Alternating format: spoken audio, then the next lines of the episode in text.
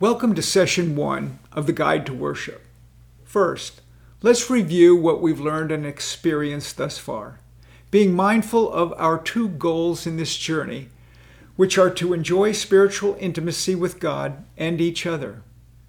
In previous sessions, we learned that an experience with the Lord begins with us giving Him our undivided attention, and the imaginary journeys we took were a means to that end. Then, we engaged with God by pray reading the prayer of commitment and Bible passages corresponding to each part of the prayer.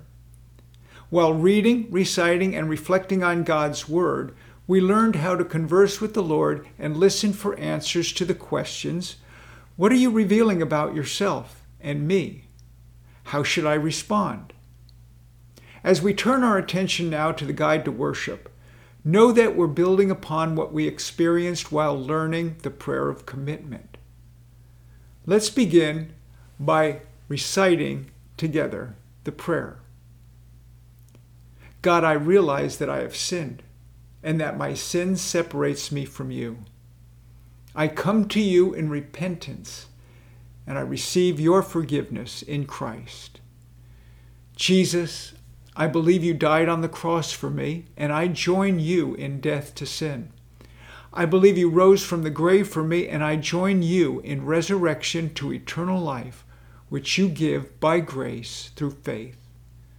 I take you, Jesus, as Savior and Lord, to have and to hold from this day forward, for better, for worse, for richer, for poorer, in sickness and in health forsaking all others and holding only to you throughout eternity, I give you my life and I receive your spirit. In essence, the guide is the heart of the discipleship process. We encounter God at the heart level through worship, which is a deeply spiritual experience that unfolds when we take time to acknowledge God's greatness and appreciate His goodness. Entering into the presence of the Lord to hear him speak is primary, and worship is a necessary means to that end. The guide to worship leads us to revere, honor, and adore the Lord by following a simple process. For me, after entering God's presence, often through an imaginary journey, I hear him speak these words to me from Psalm 46, verse 10 Be still and know that I am God. Hear the Lord speak those words right now as I recite them again. Be still and know that I am God. With an attitude of worship at heart, let's read the first six attributes, noticing that the Bible references are personalized. This is because we are talking to God, not about God eternal. You exist forever and ever. From everlasting to everlasting, you are God. Creator, you made everything from nothing. In the beginning, you created the heavens and the earth. Sovereign, you reign over all creation. You are the blessed and only sovereign, the King of kings and Lord of lords. Lord, you rule all of creation. You have established your throne in the heavens, and your kingdom rules over all. Holy, you are the perfect one Holy, holy, holy are you, Lord of hosts. The whole earth is full of your glory. God, you are the only one. You are the first and the last. Besides you, there is no God. As you reflect on this experience, respond to the following questions What is worship? What must happen for worship to be meaningful for you?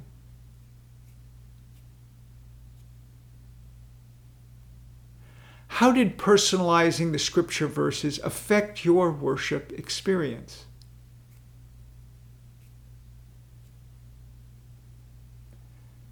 From the six attributes we just read, which one touched you most and why?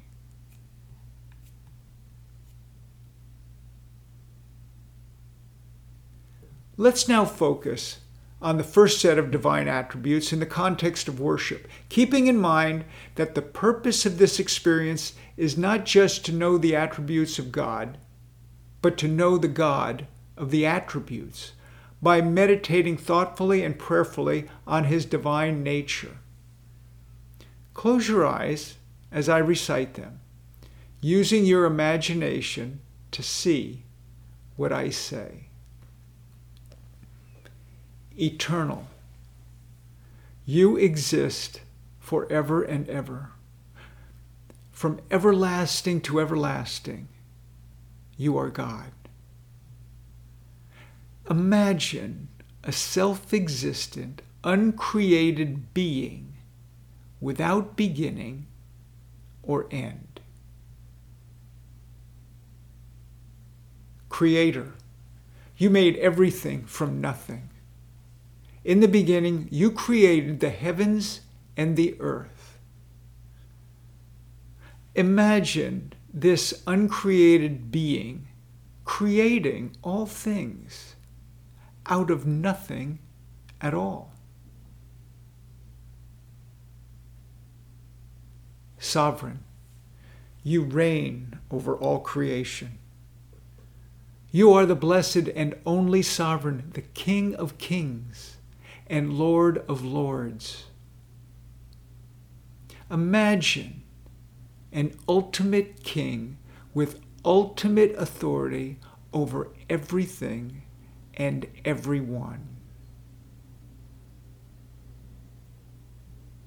Lord, you rule all of creation. You have established your throne in the heavens, and your kingdom rules over all.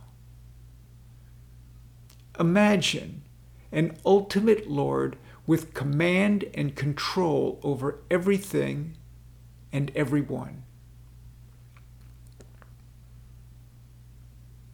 Holy. You are the perfect one. Holy, holy, holy are you, Lord of hosts. The whole earth is full of your glory.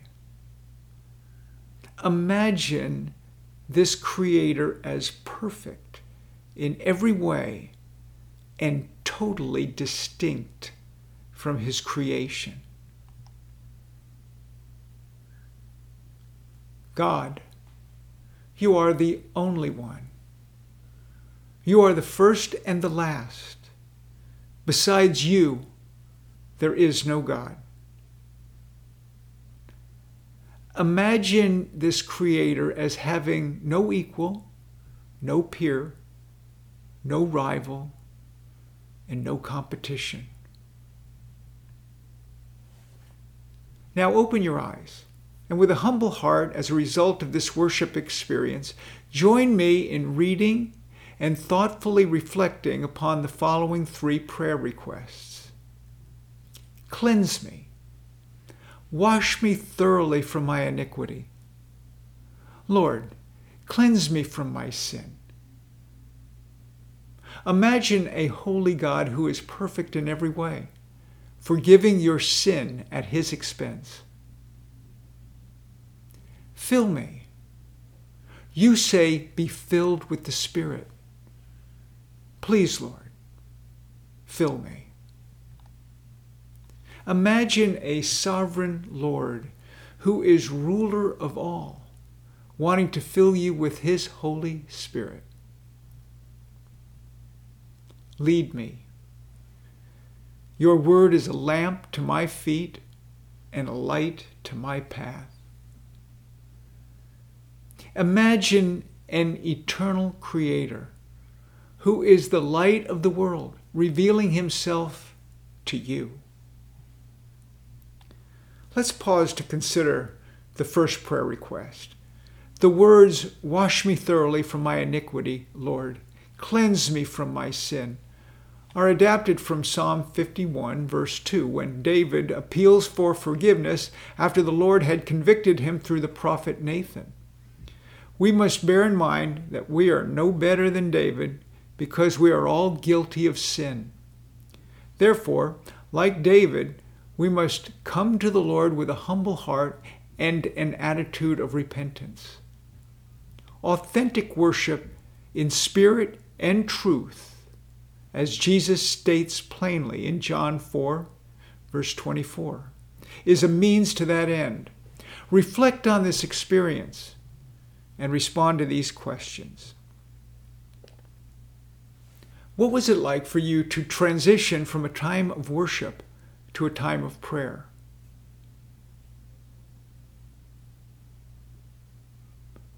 What was most meaningful to you about this experience? What is most useful?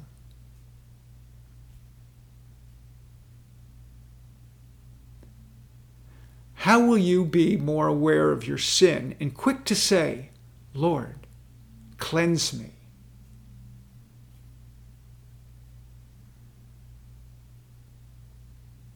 In the Guide to Worship, notice that each scripture reference in italics is either all or part of a Bible verse. For example, under eternal, the text, from everlasting to everlasting, you are God, is the last portion of the verse, which is why it is identified as Psalm 90, verse 2c. The numbers 1 through 4 that denote following the immediate context, which is Psalm 90, verses 1 through 4.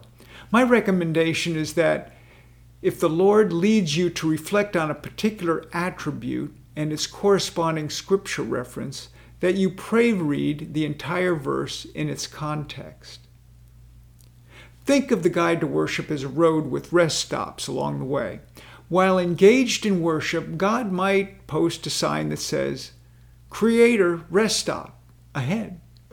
In such cases, pull over and then focus on these words Creator, you made everything from nothing. Follow up by pray reading Genesis 1, verse 1 in context, which is verses 1 through 5. As you do so, feel free to personalize the passage to sound like this In the beginning, you created the heavens and the earth. The earth was without form and void, and darkness was over the surface of the deep, and your spirit, Lord, was hovering over the surface of the waters. And you said, Let there be light. And there was light. You saw that the light was good and separated the light from the darkness. Now close your eyes and listen as I pray read those verses, using your imagination to see what you hear and keeping in mind these questions. Lord, what are you revealing in this passage about yourself and me? How should I respond to what you revealed? In the beginning, you created the heavens and the earth. The earth was without form and void, and darkness was over the surface of the deep. And your spirit, Lord, was hovering over the surface of the waters. And you said, Let there be light. And there was light. And you saw that the light was good and separated the light from the darkness. Now open your eyes and respond to the following questions. As you listen to Genesis 1, verses 1 through 5, with your eyes closed, what did you see? With this passage in view, what might a conversation with God sound like?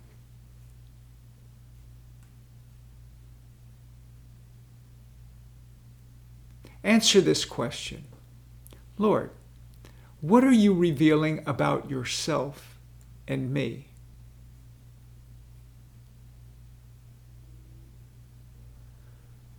Answer this question Lord, how should I respond to what you revealed?